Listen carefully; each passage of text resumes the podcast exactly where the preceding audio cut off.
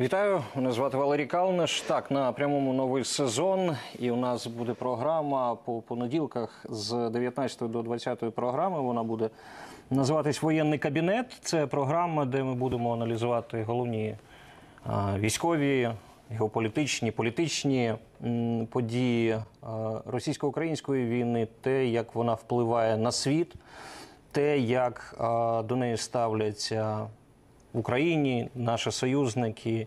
Ну і звичайно, як ставиться до нас наш ворог. Тож, перше засідання воєнного кабінету можна вважати відкритим. І зараз ми почнемо.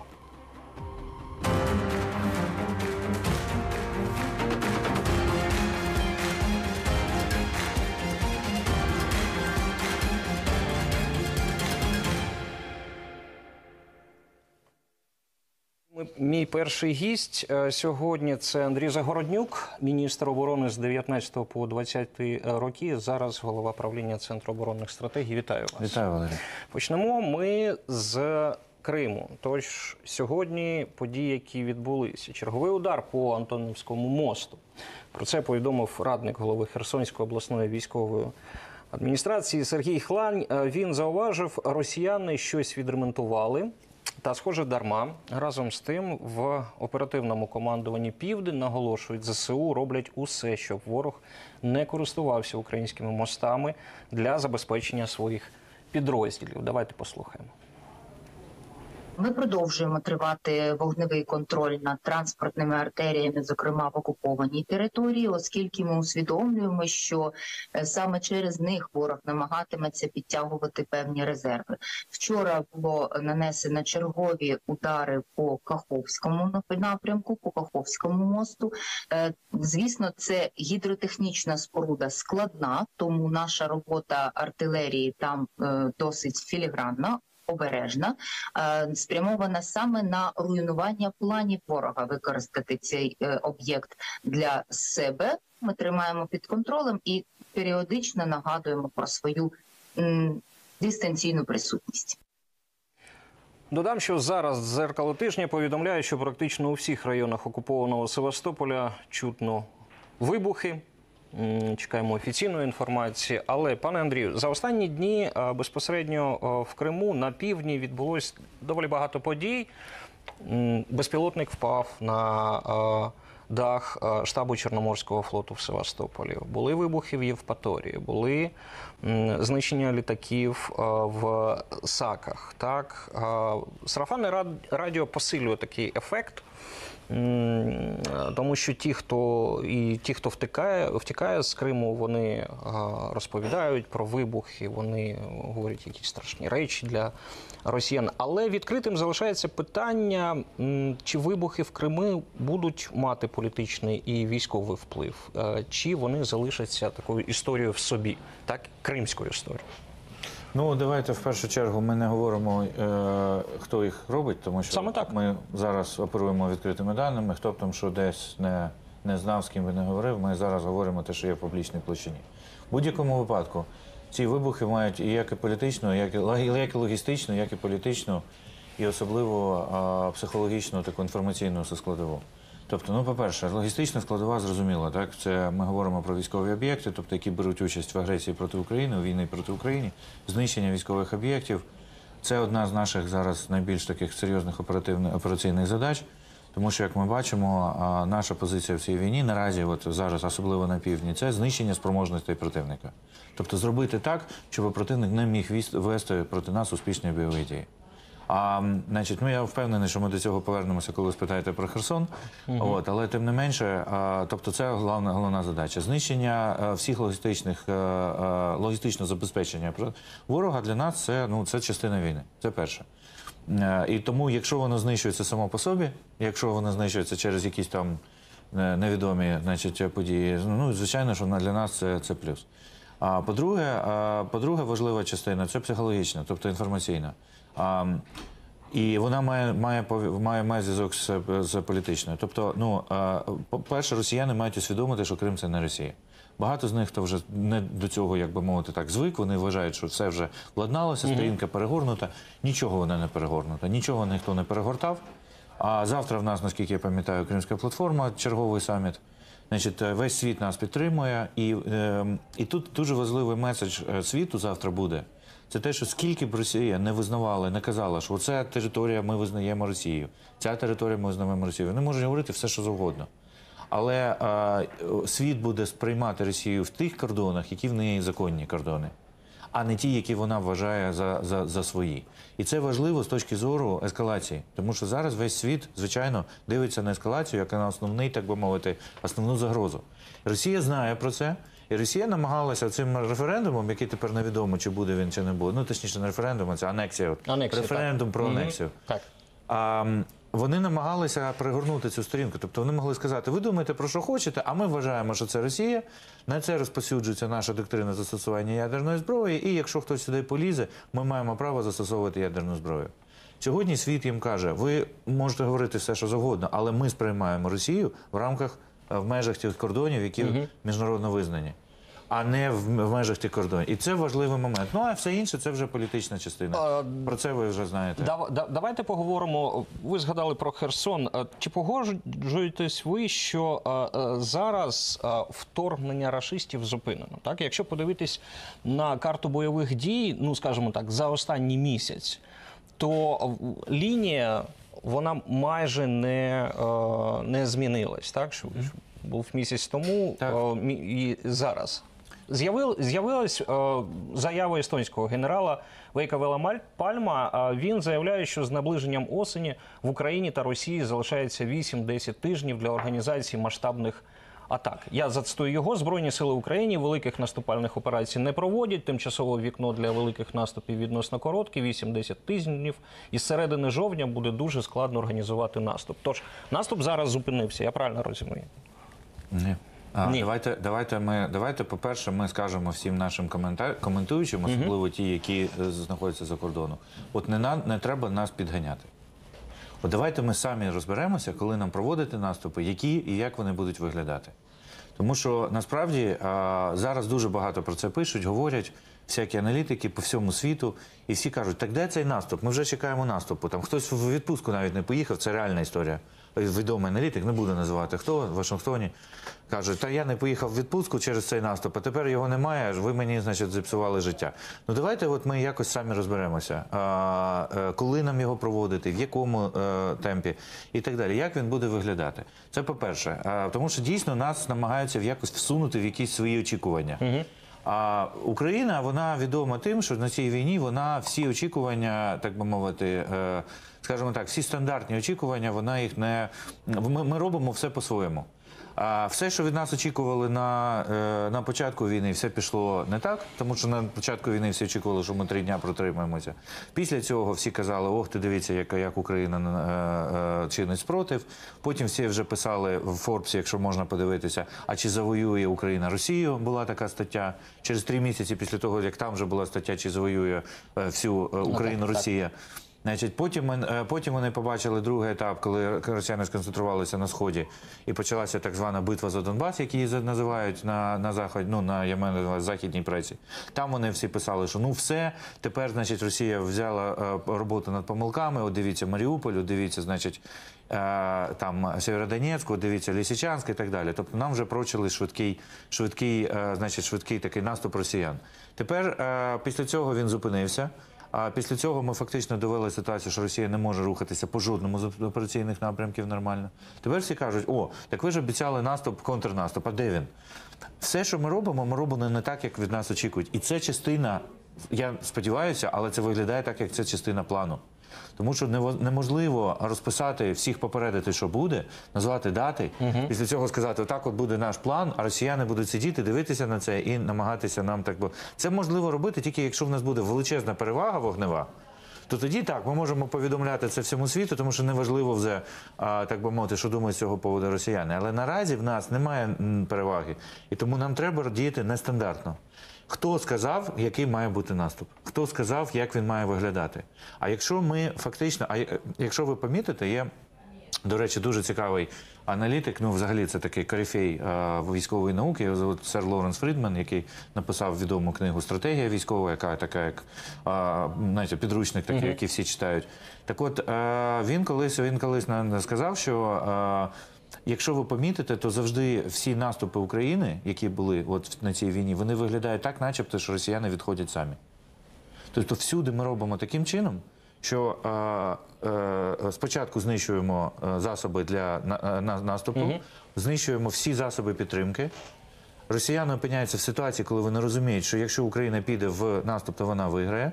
Далі приймають рішення і відходять.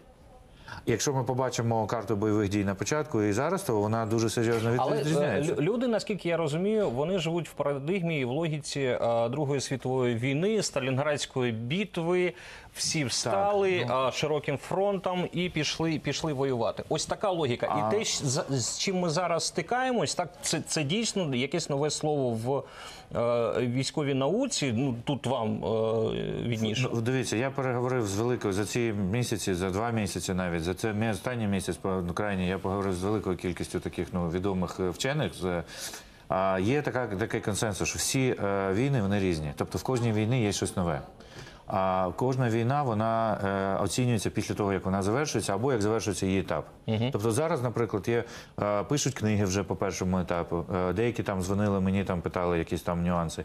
Вже знімають наш центр є консультантом документального фільму, який англомовний, який буде виходити по і це тільки те, що я знаю. Я впевнений, що є багато іншого. Тобто зараз іде оцінка того, що вже було. А кожний раз ця оцінка кожний раз вона запізнюється. О, тобто через якийсь час люди будуть усвідомлювати. Ніхто не знає, що відбувається зараз. І оцінювати поточну війну, а тим більше давати нам ну не поради, а навіть такі, знаєте, як а, заклики, такі підштовхування, базуючись на концепціях попередніх війн, ну це не шлях до Ну добре, е, е, я- перемоги. як, якщо взяти е, цього естонського генерала Вейковела Пальма, так е, він оперує е, якоюсь, як на мене здається, сталою річчю. Вона називається погода. Так як е, в, взагалі погода впливає на е, бойові е, завдання? І якщо впливає, то в що у нас в корот... яка короткострокова мета України може бути там до холодів, умовно кажучи? Ну, давайте я вам дам приклад. Пам'ятаєте, коли росіяни йшли з північних областей? Угу. Ми якось дуже сильно на погоду на той час дивилися, не дуже. Тобто це скоріше їх проблема. Ну їх проблема, так. Да, тобто ми будемо і будь-яка погода. Їм їм е, фактично, е, якщо ми говоримо про засоби вогневого ураження, такі як артилерія та е, там ті ж хаймарси і все інше. Тобто, ну для нас це ми, ми можемо вражати їх за будь-якої погоди, і це не буде великою. Звичайно, він знову ж таки говорить про типову сухо, таку сухопутну операцію. З там е, якимись діями е, підрозділів і все інше, але фактично ми ж не забуваємо, що ми діємо на своїй території. У нас є велика кількість бійців, для яких Херсонщина це їх земля. Ну, взагалі, звідки вони народилися? Там оперує велика кількість підрозділів, які, які там десятками років були на цій ну і в Херсоні, і в Миколаєві, і на півдні України. Тобто вони дуже знають і природні умови, і, топографію, і все інше. І е, якщо є якась країна, взагалі, яка може використати будь-яку топографію, будь-яку погоду в цьому регіоні, це ми. Е, тому, а не, а не естонці, чи американці, чи хтось інший. Зрозуміло. Зараз з нами на зв'язку гість із Сполучених Штатів Америки Сем Чарап, старший а, науковий співробітник дослідницької корпорації РЕНД. Е, Сем, добрий вечір. Здравствуйте. А, Давайте несколько вопросов к вам. А, По вашему мнению, что за полгода ведения полномасштабной войны в Украине изменилось в западном мире в понимании России? Готовы ли Соединенные Штаты Америки, Европейский Союз э, довести дело до распада России? Ну, конечно, очень много всего э, изменилось в э, подходе и в э, отношении к России на Западе в целом и в отдельных странах в отдельности, так сказать. Эм, Возврата к business as usual, как говорят, точно не будет. Эм, Россия воспринимается ну, как страна, которая совершила беспрецедентный акт агрессии э, со времен Второй мировой войны.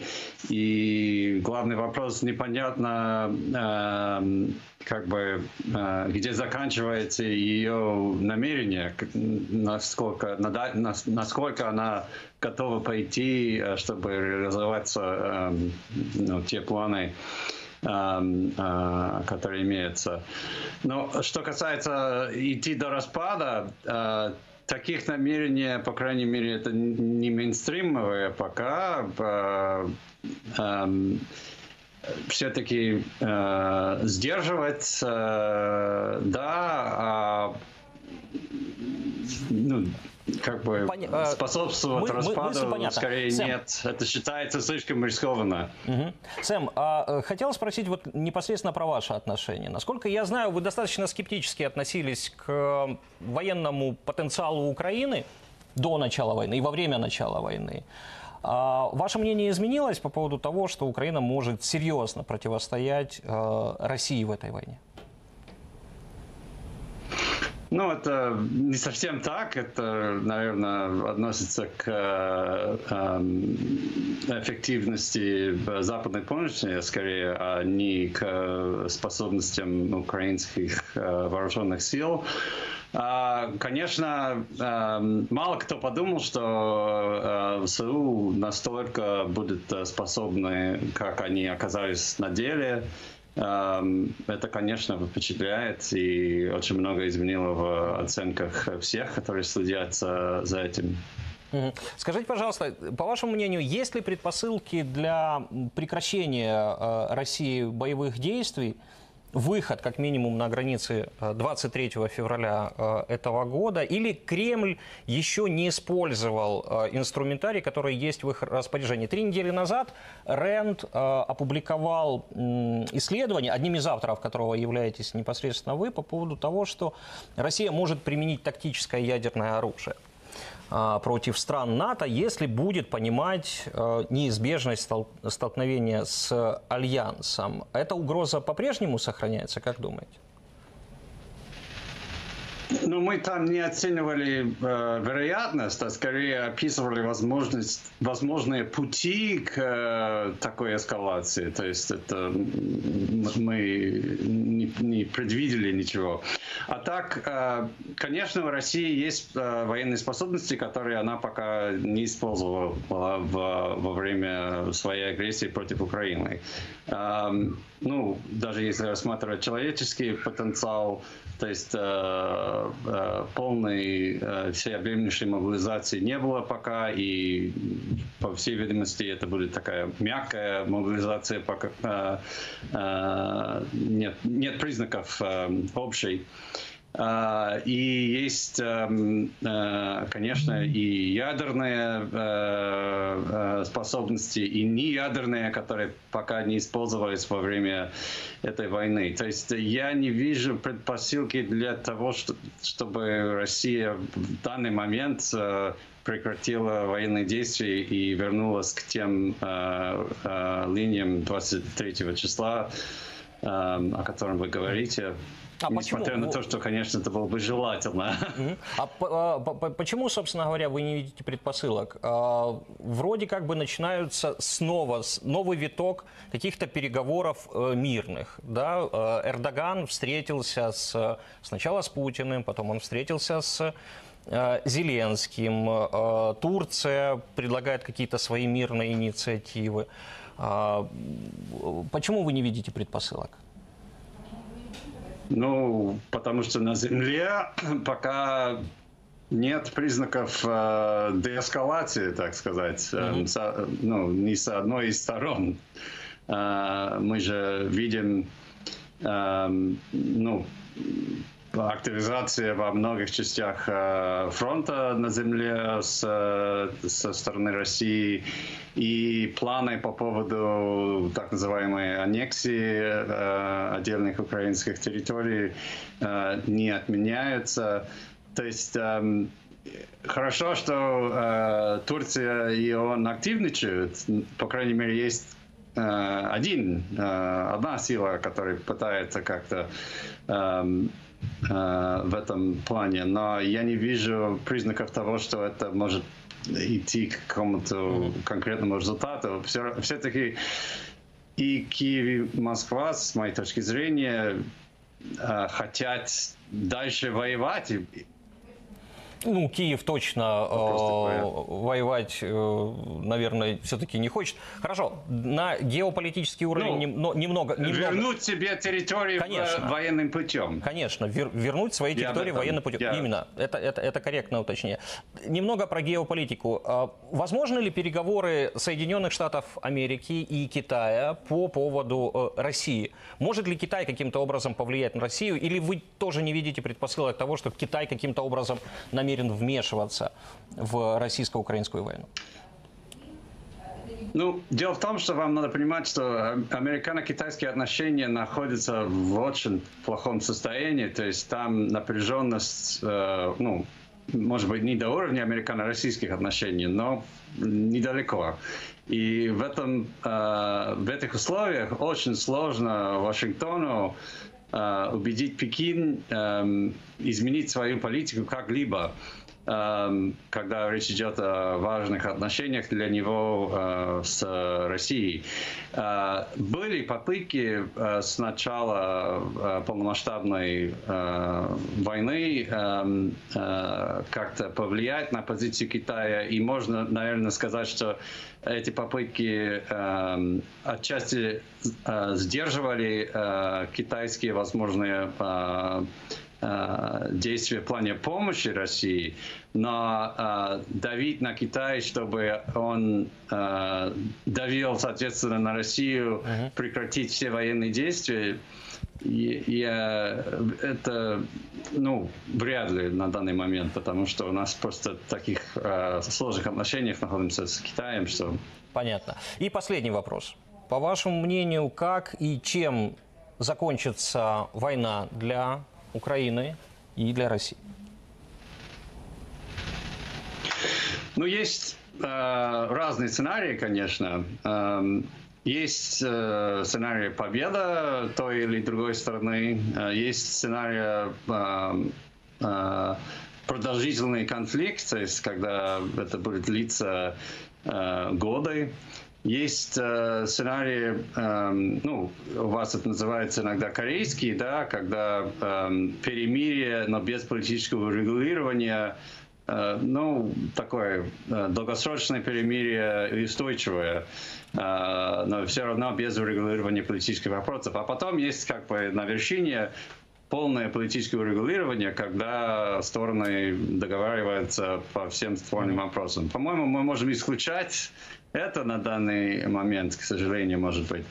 А тогда, как мне кажется, самое вероятное это либо продолжительный конфликт э, с э, непонятным э, результатом, либо ну, такой корейский вариант. Э, э, я, конечно, не исключаю победу ни той, ни другой стороны, но, как мне кажется, я не вижу, э, что мы идем ни в ту, ни в другую сторону на данный момент. Все-таки патовая ситуация на, на фронте, и больших перемен не наблюдается уже со времен российской так называемым жестом доброй воли после того, как они покинули э, ну, Киев и э, север. Да? Зрозуміло. Спасибо большое. Дякую. Е, Сем Черап, старший науковий співробітник дослідницької корпорації РЕНД е, зі Сполучених Штатів, був е, зараз з нами на включенні. Андрій Загороднюк, міністр оборони 19-20 років і голова правління Центру оборонних стратегій. Як вам такий сценарій? Ну, Ну, при всій повазі до корпорації РЕНД і їх співробітників, е, вони в тому числі були ну, порочили нам там 72 години чи там 3. о, хто нам тільки не пророчив Да, 72 але вони, години. вони в тому числі. Тому знаєте, не треба нам ця війна нас вчить, що а, нашу долю ми вирішуємо самостійно, а не хтось там за нас там і так далі. Це по-перше. Ну наразі е, всі говорять про тупікову ситуацію. Е, я маю на увазі західні, е, тому що що відбулося? Спочатку в нас е, спочатку в нас була ну відомо, це от невдала невдалий цей блицкріг. Так? Після цього росіяни сконцентрувалися на одному напрямку, зафіксувалися на півдні, намагалися прорватися на, е, на, на сході. Деякі були в них надбання, але далі вони зупинилися. І це було дуже важко, дуже важкими зусиллями і для нас, звичайно, але і для них в тому числі. І тут ми раптом відкриваємо фактично новий напрямок. Це для себе це е, Херсон, і говоримо всі про готуємося до контрнаступальних дій, тобто підготуємо там, а, тут переміщаємо туди облад, ну, е, озброєння військову техніку, там особовий склад і так далі. Звичайно, вони це все бачать, там, в тому числі спутників і так далі. Вони починають нервувати, перекидають війська на, на, на, на, на південь. А вони не можуть, росіяни не можуть одночасно підтримувати більше ніж один операційний напрямок. Ми вже це бачимо. І тому, тому що в них немає ані особового складу до- достатньо підготовленого, і головне, в них немає офіцерського складу, який може це правильно все е, робити. І далі, далі в них фактично руйнуються всі їх плани по Донбасу. Як ми бачимо, наразі там е, так само йде така тупікова історія. Тобто для нас це великий плюс. Тому що ми зруйнували плани про наступ, які всі казали, російський наступ. Всі там оглядачі казали, що ну все, тепер от Росія сконцентрується і в них буде успіх. І далі вони там говорили там про Маріуполь, про Сєвєродонецьк і так далі. От цього не сталося. Тобто це вже плюс. А далі побачимо, але наразі ми бачимо, що е, Росія не має е, чіткого плану, він не працює.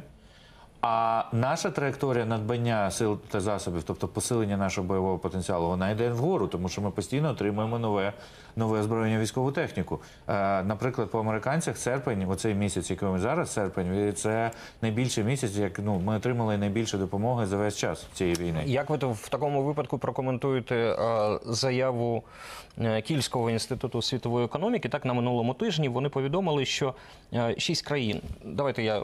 Процитую, так буде краще. Так, Е, потік нової міжнародної підтримки для України вичерпався в липні.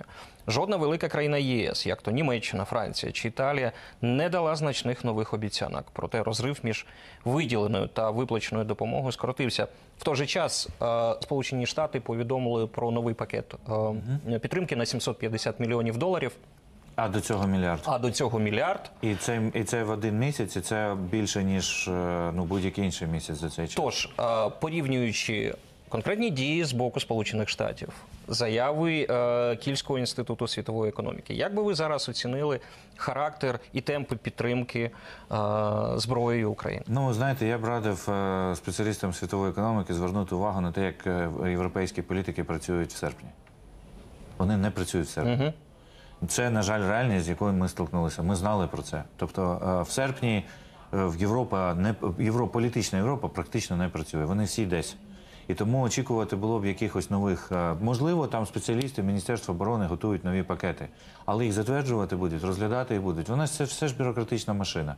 І вона ніяк не змінилася, незважаючи на, на, Ну на тобто, війну. все гаразд. Ну я не бачу поки що політичних жодних індикаторів, що до нас змінилося ставлення. Що ми точно бачимо із негативного, е, це те, що йде е, стома взагалі від війни. І з цим треба працювати. Це не про це не катастрофа, тому що це з цим працюється. Навіть Столтенберг там виступав. Інші політики казали, куди ви простому. Е, треба вигравати, треба, треба, треба, треба боротися. І ми розуміємо, що це, скажімо так, неприємно для них там, що війна, вона якось на економіці відображається, але це життя. І це, це той виклик, з яким столкнулася не тільки Україна, а й весь світ і вся Європа. От. Але ми розуміємо, що десь наприкінці року а в них будуть підвищення е, е, це цін на енергоносії, там криза в економіці і так далі. І почнуться нові розмови про те, що а що ж відбувається, давайте якось вирішувати. І отут, і отут нам дуже важливо з- е, змістити акценти на свою користь, тому що ми маємо сказати, так давайте закінчувати війну. Ніхто ж не проти. Ми що, проти закінчувати війну? Ні. Тільки не треба нас підштовхувати на якісь абсолютно ілюзорні і абсолютно безперспективні історії про якісь е, е, мирні переговори, які ну всі вже розуміють, що вони не мають ніякого сенсу, тому що ну Путін не налаштований на, на те, щоб покидати Україну, а ми не налаштовані на те, щоб капітулювати. І ніколи не будемо налаштовані. Е, Будь-яка, будь-який компроміс, це відповідаючи на ваше питання і можливого закінчення, будь-який, будь-яка мирна угода це десь компроміс. Або це капітуляція, або це десь компроміс. Ну на які можна йти компроміси з Путіним, який захопив нашу територію, влаштував нам Маріуполь там і інші всі злочини, які там перераховувати можна там до, до нового року. Так от, а звичайно, що для нас е, ми маємо перемагати, і для нас єдиний вихід це перемога, і ми її отримаємо. Це вона настане. Єдине питання в тому, що нам для цього потрібні сили та засоби, яких наразі ще в достатній кількості немає. Тому ми маємо переконати наших партнерів, щоб вони їх надали як можна швидше, і тоді всім буде нормально. І криза закінчиться, і ціни стабілізуються, і все інше. Затягувати війну. А зараз всі дуже багато, от в тому числі минулий там доповідач, говорили про те, що от йде якось воно на затягування. Це називається war of attrition, тобто війна на виснаження. І цю, це нам пророчать як можливий е, варіант, що вона роками буде йти і так далі. Росії це підходить, тому що вони вважають, що у них ресурсів більше ніж України. А нам це не підходить, тому що нам треба швидше перемагати. І, і Європі це не підходить, тому що їм також ці всі кризи не потрібні. От а, тому а, нам треба в, е, переконувати наших партнерів, що затягування війни нікому не потрібне. Давайте швидше закінчувати. От і вся історія. Я хотів одне питання поставити е, стосовно того, як починалась війна. Так, Вашингтон Пост на минулому тижні е, опублікував два великих тексти м, е, стосовно того, як е, був наступ, е, до чого готувались. За інформацією, яку оприлюднили журналісти, взагалі готувалось два е, колаборантських урядів: один на чолі з е, Мураєвим, один на чолі з е, Януковичем. Ви були міністром 19-20 років. Ви тоді готувались до війни з Росією? Ми завжди готувалися до війни. Ну, по-перше, вона у нас йшла 8 років. Ну тобто, ну, ми жили в стані війни з Росією. Добре, до повномасштабного вторгнення ви готувались безпосередньо як міністр оборони? Ми готували сили та засоби в рамках тих можливостей, які в нас були. Тобто, ми не до ми, ми розглядали різні сценарії. На той час індикаторів, що Росія готувалася до повномасштабної війни, вони були, але вони були дуже такі опосередковані. Тобто, Ну, ми- наприклад? ну ми бачили підготовку великої кількості старих танків. Оці Т-62, які ми побачили нещодавно, значить, на всі подив. Тобто ми бачили, що їх ремонтують, їх відновлюють. Ми ще, ми ще тоді з аналітиками сиділи і говорили, давайте розбиратися, чому. Тобто вони готували велику кількість якогось озброєння. А далі вони ясне діло, що вони на той час, на той час, в них план А скоріше все був це все ж таки нас продавити по мінським угодам. Тому що вони дуже активно це робили. Якщо ви пам'ятаєте, готувалися різні протоколи, там якісь там компромісні рішення і все інше. Тобто на той час все ж таки план А в них, як ми вважаємо, був більше от е, штовхати нас от на цей от шлях е, погодження мінських угод за їх прочитанням, а далі вже розкручувати цю історію на, на шкоду Україні. Е, І ми побачили, ну я наскільки я розумію, побачилася підготовка до масштабного конфлікту вже через рік десь. Тому що тоді дійсно почали підтягувати сили та засоби і так далі. Але вони не вони самі не готувалися до такої війни, як зараз. Вони не були готові до повномасштабної війни. Вони е, саме ну довгої. Ну ви думаєте, це був ексцес Путіна, який в якийсь Вони- момент встав і сказав, сьогодні Ні, наступає? Вони готувалися. З те, що я бачу зараз. Вони готувалися до війни швидкою. Це був цей бліцкріговий е, апарат. Тобто вони підготували 150 тисяч військ, плюс 40 тисяч Росгвардії для стабілізації. Вони вважали, що українська армія дуже швидко посипеться. А вони будуть панувати в повітрі, тобто вони покри... е, роз, роз, роз, розвалять всю нашу авіацію, всю нашу повітря- повітряну оборону, і все. І далі, і далі вони будуть хазя- хазяювати в повітрі, і вже так би мовити, е, буде зовсім інша війна. До речі, те саме думав і захід. А що ми більше вони тому нам давали джавеліни, там і всі інші такі, знаєте, індивідуальні засоби, тому що вони вважали, що це буде війна малих груп, ну майже як е, партизанська війна. Ну так, і вони бу- От. вони, вони про- про це багато писали. Але все, так. все пішло не за планом Росії. І до цієї війни, яка в них зараз, вони не готувалися. Ми бачимо зараз їх мобілізацію, так звану. Ми бачимо, як вони резерви підтягують. У них не вистачає офіцерського корпусу, в них не вистачає взагалі організаційної спроможності. А, ну, як можна говорити про а, ві- е, е, армію, яка мала бюджет 60 мільярдів доларів, і яка не може одночасно підтримувати операції на більше ніж одному напрямку?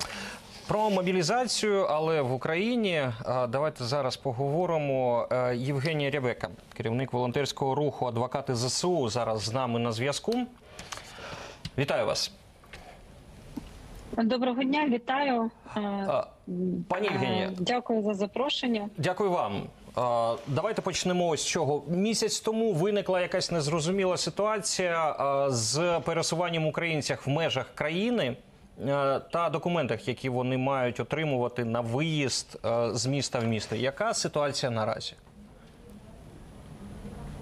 Наразі все залишилось таким, так як і було е, до декларування цього нового порядку. Нічого не змінилося. Маємо лише відповідно, як і було до пункту 3 статті, статті 37 закону України про військовий обов'язок і військову службу, те, що Військовозобов'язані та резервісти після прибуття до нового місця проживання зобов'язані в семиденний строк стати на військовий облік е, та не раніше ніж за три дні до вибиття з місця проживання знятися із зазначеного обліку. Тобто маємо те, що свідомі громадяни маємо думку, що вони свідомі, впевненість е, все ж таки призовного віку повинні самостійно е, робити так, щоб облік у них був належний. Тобто е, між містами можна пересуватися, переїжджати спокійно, якщо це мова не йде про постійне місце проживання. Я правильно розумію? Так, так розумієте правильно, ніяких обмежень Угу. на пересування немає, окрім звісно комендантської години, Так. яку ми маємо за певними часами по певних е, містах і областях. Саме так, давайте про жінок поговоримо. Багато в суспільстві чуток якоїсь непер- неперевіреної інформації стосовно того, ну, наприклад, коли жінки мають встати на облік у військоматах, чи всі жінки е, зобов'язані це е, робити? Е, Тож, якщо можна, по-перше, на ці два питання, а по-друге, якщо вдруг раптом вони не стали на, на облік, чи буде якась відповід, відповідальність за це? Е, Ну, з першого питання я хочу навіть можливо трошечки процитувати Ганну Маляр, заступницю міністра оборони, яка е, нещодавно у Фейсбуці наголосила на тому, що поки що змін, е, які б були прийняті до того, що ми з вами вже знаємо, що з 1 жовтня жінки повинні обліковуватись, не існує. Є е, перелік е, цих спеціальностей відповідно до наказу Міністерства оборони України від 11 жовтня номер 313.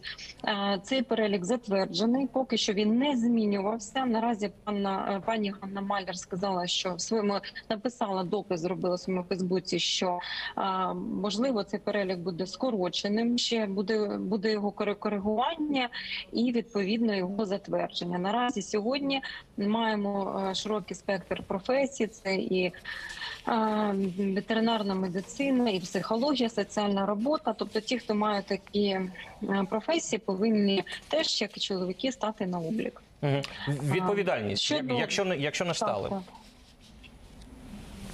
Е, Потрібно розуміти, що поки у нас немає е, змін е, в цьому плані до законодавства, у нас відповідальність буде така ж, як і для військовозобов'язаних чоловіків на сьогодні. Тобто за порушення правил військового обліку штраф для військовозобов'язаних від 510 до 850 гривень згідно статті 210 а, КУПАП, а за повторні поруш... за повторне порушення впродовж року від 570 до 1700 гривень.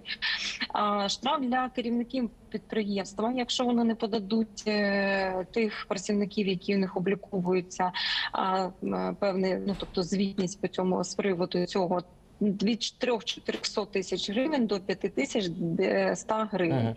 І ухилення е, від військовозобов'язаного від військового обліку після попередження, зробленого керівником центру територіальної комплектації, це порушення фактично вже частини першої статті 337 кримінального кодексу України і карається штрафом від теж 5100 гривень до 8500 гривень або виправними роботами до одного року. Тобто в підсумку можу сказати, що Це буде е, розповсюджуватися як сьогодні е, військовозобов'язані чоловіки, так і е, на військовозобов'язаних жінок. Весь спектр правових аспектів, які сьогодні покладені обов'язків, осіб, які сьогодні покладені законодавством на чоловіків. Поки що це так. Пані Євгенія, звичайно, завершуючи цю тему, е, постає питання, кого із жінок і за яких обставин будуть направляти на фронт. Ну, є таке банальне питання.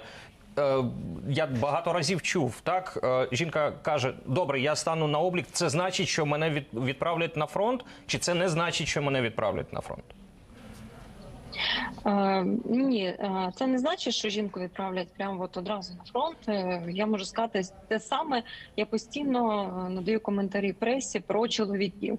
А е, отримання повістки, приход до військкомату – це е, виключно облік. І ніхто одразу не направляє нікого на фронт. Окрім того, ще раз посилаючись на Ганну Малер, заступницю міністра оборони, можу сказати, що і Генеральний штаб, і от е, пані Маляр, вона зазначає, що наразі сьогодні немає потреби залучати жінок і відправляти їх на фронт. Хоча ми повинні розуміти, що в країні воєнний стан, е, що ми, як патріоти, громадяни України, навіть я, як жінка, теж е, чому ні, захищати країну, надавати посильну допомогу, якщо навіть це буде робота тільки в штабі. Мгм. І два питання, які не стосуються вже безпосередньо жінок. Обмін полоненими. Так ми бачили заяви за наслідками зустрічі президента України, президента Туреччини, генерального секретаря ООН, де зокрема вони згадали полонених. І обмін полоненими, і якесь просування цього питання. Як вам здається, як ця зустріч може змінити цю ситуацію? Будь ласка. Е, Так, мені відомо про це про цю зустріч, звичайно, як і всьому суспільству. Наразі можу висловити тільки свою думку з приводу цього. Мені б хотілося, щоб ну як громадянин України, щоб наші полонені е, скоріш поверталися додому. Я розумію динаміку. Я бачу, як складно сприймати родичам, коли вони розуміють, що. Е, Їх дитина або чоловік в полоні. А до речі, адвокат збройних сил України наш рух працює теж невпинно з допомогою для ну цим родичам а, по звертанню до правоохоронних органів. Е, За потреби, тобто це достатньо болюче питання, і мені б хотілося, щоб наші хлопці скоріше поверталися Мгм. додому. Ну, ви безпосередньо вже і сказали, чим займається о, ваша організація. Якщо можна, ще пару, пару слів про те, що адвокати е, ЗСУ, е, що це за організація, з якими питаннями до вас можна звертатися? Адвокати збройних сил України наш рух е, діє вже 4 місяці поспіль. Це біля 500 адвокатів, які входять в наш рух. Це на сьогоднішній день е, 1700 фактично позитивно вирішених питань від військовослужбовців та членів родин. Е, І е, це і безвісті е, відсутні, це і полонені, це і внутрішні питання проходження службу, це і мобілізаційне питання, тобто це питання і м, пільги, і е, тобто які тільки питання ми е, не розглядаємо. А зокрема, в принципі, наша мета надати е, безоплатну допомогу, надавати військовослужбовцям по будь-якому питанню, будь-якій категорії справ, і адвокати згуртувалися і роблять це можливе для того, щоб наші захисники розуміли, що вони захищені з боку адвокатури найкращими адвокатами. Дякую. Дякую дуже. Євгенія Рябека, керівник волонтерського руху Адвокати Збройних сил України, була зараз з нами на зв'язку. Андрій Загороднюк, міністр оборони в 19-20 роках і керівник центру а, оборонних стратегій, е, з нами в студії. Е, Я, якщо дозволите цитату в продовження теми обміну військовополонених, е, вчорашні вечірні е, звернення президента Володимира Зеленського, там були такі слова: якщо це мерзене судилище, що ми маємо на увазі? Те, що планується в Маріуполі засудити, посадити в клітки захисників Азовсталі і створити якийсь аля нюрмірський процес. Так ось що говорить президент. Якщо це мерзенне судилище відбудеться, якщо наших людей у порушення всіх домовленостей міжнародних правил заведуть у ці декорації, це буде тією лінією, з якою будь-які переговори неможливі. Росія сама себе відріже від переговорів. Як вам здається, наскільки сильно це повпливає ця заява е, президента на наміри рашистів і їх Та ні, не, ну звичайно, він дуже правильно все сказав, е, як завжди, але ну, вона не вплине, тому що це, це по-перше, це все робиться для внутрішньої аудиторії. Тобто єдина задача цього всього судилища це е, показати чергову картинку внутрішньої російської аудиторії. Жодна аудиторія, крім російської, на це не зверне уваги. А також може бути ті аудиторії, на яких вони мають вплив. Там в деяких країнах вони зараз активно пропагандують себе, там десь щось комусь вони покажуть. Але там 99,9% всіх цих зусиль вони направлені на внутрішню російську аудиторію. Нас це взагалі, ну тобто, ми звичайно це презираємо. Ми це не, не, не ясно, що ми це не визнаємо, але. Але ми не маємо переоцінювати значення це для подальшої війни, тому що війна буде відбуватися, доки у Росії є спроможності а, її вести. І ми маємо знищувати ці спроможності. А все інше, це, скажімо так, е, Росія намагається зробити Але в такому підтримку. випадку, все ж таки, е, я не знаю, чи коректне тут слово змиритися з тим, що ця війна на роки, і це, це надовго. І ми можемо навіть ми можемо говорити про. А, Там наступ холодів або не наступ холодів впливає, не впливає. Але якщо ви говорите, а ви, ви це зараз сказали про те, що поки у них є спроможність, а, Так, вони в 10, здається, навіть в 12 разів менше вида- е, використовують гроші на оборону, ніж Сполучені Штати. 66 мільярдів в Росії проти 830. Десь в 11 разів, так. Так, е, в 11 разів. Але у нас ще менше. У нас ще в 11 разів менше. Ще в у них. 11 Так. разів. Тож це надовго, якщо, вибачте на слові, не сказати назавжди. Але ви ні, це не так. Але розумієте так, давайте е, стратегічно Путін буде намагатися знищити Україну, доки він живий. Це зрозуміло. І доки він живий, скоріше за все, він буде знаходитися при владі. А е, це, це наша екзистенційна- загроза. Ми маємо з цим працювати. Для того, щоб її знешкодити, нам потрібно будувати дуже сильні спроможності, яких, скоріше за все, наша економіка не витягне. Тому нам треба буде говорити про допомогу, так як, наприклад, це робить Ізраїль, і який користується допомогою Сполучених Штатів. В нас є інші союзники, в нас є ЄС і так далі. Я зараз не про це, а про те, що нам єдиний вихід з цієї історії це будувати спроможності, які знешкодять можливості повтору або рецидиву у цих, у цих нападів. А зараз наша задача виштовхувати е, крок за кроком, виштовхувати російські війська з нашої території і перемагати. Іншого варіанту в нас нема, не буде, і про нього там думати і навіть вже нема сенсу, тому що ми все, скажімо так, ми все, все вже поди, е, все вже все вже перепробували. Навіть Україна намагалася почати якісь там переговори з Росією ще на тому етапі. Зараз вони ну нема сенсу, тому що ну всі, всі, всі все, все, все бачать. Тому наша головна задача це максимально працювати з нашими е, союзниками. Е, Отримувати як можна більше спроможно, тобто під підтримки, в тому числі зброї, озброєння, військова техніка, боєприпаси, насичувати наші спроможності, виштовхувати росіян за межі нашої території і потім збільшувати наш потенціал для того, щоб вони не змогли робити цього знову. А, Підтримка зброєю, підтримка боєприпасами, вона все ж таки має свій фініш. Ну, наскільки я розумію, якщо ми не будемо е, самі виготовляти е, ці потенціали, до яких і, і ви знаєте, і ви про це багато казали, що Європа не готувалась до війни. Ні. І вони е, навпаки вони скорочували свої наступальні засоби, Так. танки і все, і все таке інше. І можливо, в якийсь момент вони скажуть: вибачте, ми дійшли до межі, де ми вже не можемо надавати боєприпаси вам, тому що вони можливо знадобляться і нам. Так, але в них для цього є е, військово-оборонно-промисловий комплекс. Звичайно, його спроможності не е, А у нас? відображали. У нас він теж є. На жаль, велика частина його знищена була під час першої фази війни, але все одно він залишився, і все одно ми його можемо відбудувати, і це обов'язково треба робити. Ну, в будь-якому випадку треба робити власне. Озброєння. Якщо не можемо щось розмістити у нас, ми можемо розміщувати це у союзників, але в близькості до кордону з Україною. Але це робити без цього ніяк. Велика кількість є де діяльності по цьому напрямку, тобто це не те, що ми тільки поговорили, знаєте, але тим не менш, це робити дійсно треба. Тут абсолютно ніяких питань. Я дійсно я не можу не спитати е, про це питання, е, поставити це питання, наскільки бойові дії пов'язані з датами. Звичайно, я питаю про 24 серпня.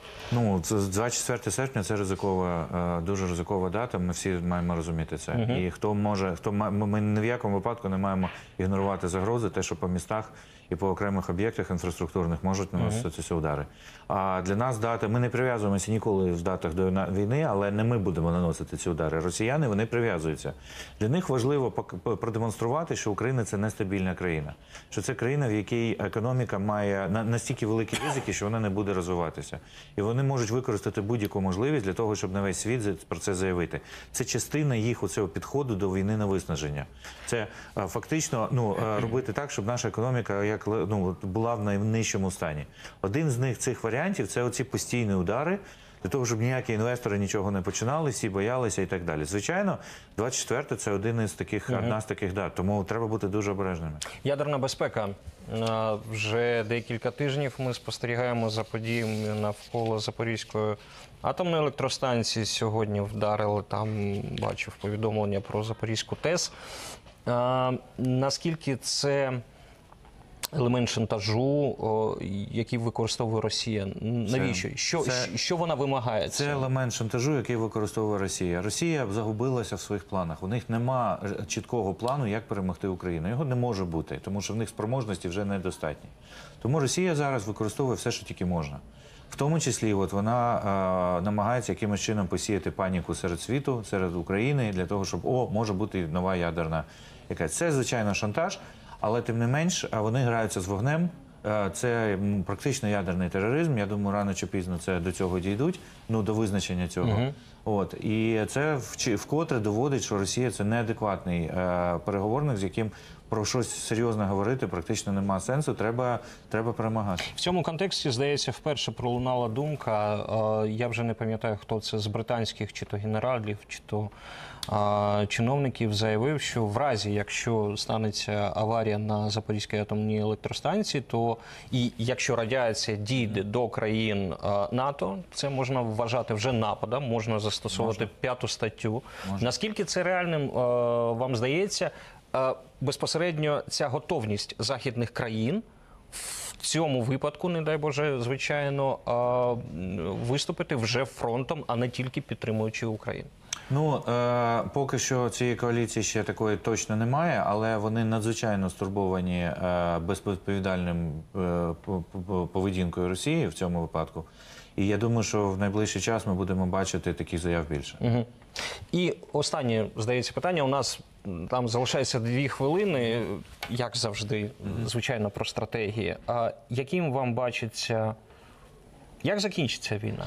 Війна закінчиться е, перемогою України. Це однозначно. Це однозначно. Це так. тут навіть немає ніяких сумнівів.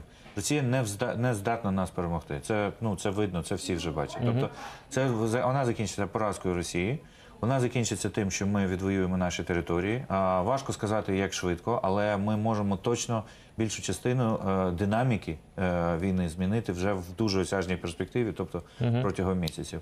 Єдине, що нам потрібно наразі, це чітка стратегія щодо е, перемоги разом з нашими е, союзниками, тому що до недавніх часів їх головна задача була хоч якось стабілізувати обстановку, хоч якось стримати наступ, надати Україні можливість захищати себе. Ви думаєте, цей перелом стався в західному світі? Цей перелом стався ще під час першого рамштайнського форуму, коли Остін заявив, що вони подвинуть небо і землю для того, щоб Україна перемогла. Е, Це полі... це політична заява. Вони так просто не розкидаються такими словами. А далі питання як. Тобто, як це станеться? От зараз, скоріше за все, цей третій етап війни, який зараз ми бачимо, е, вже місяць він десь іде, він буде, е, скоріше за все, також пов'язаний з розробкою конкретного плану, стратегічного плану перемоги України. Будемо сподіватися, що саме так і відбудеться, що саме цей план вже е, пишеться. Пишеться він, звичайно, в інших воєнних кабінетах. Це була прем'єра на прямому. Програма Воєнний кабінет провів Валерій Калниш. Я дуже дякую Андрію. Загороднюку, міністру оборони в 19-20-х роках, а також голові правління Центру оборонних стратегій. Далі за хвилину Дякую. е, у нас е, Матвій Ганапольський Даша щаслива. Тримайтеся, переможемо.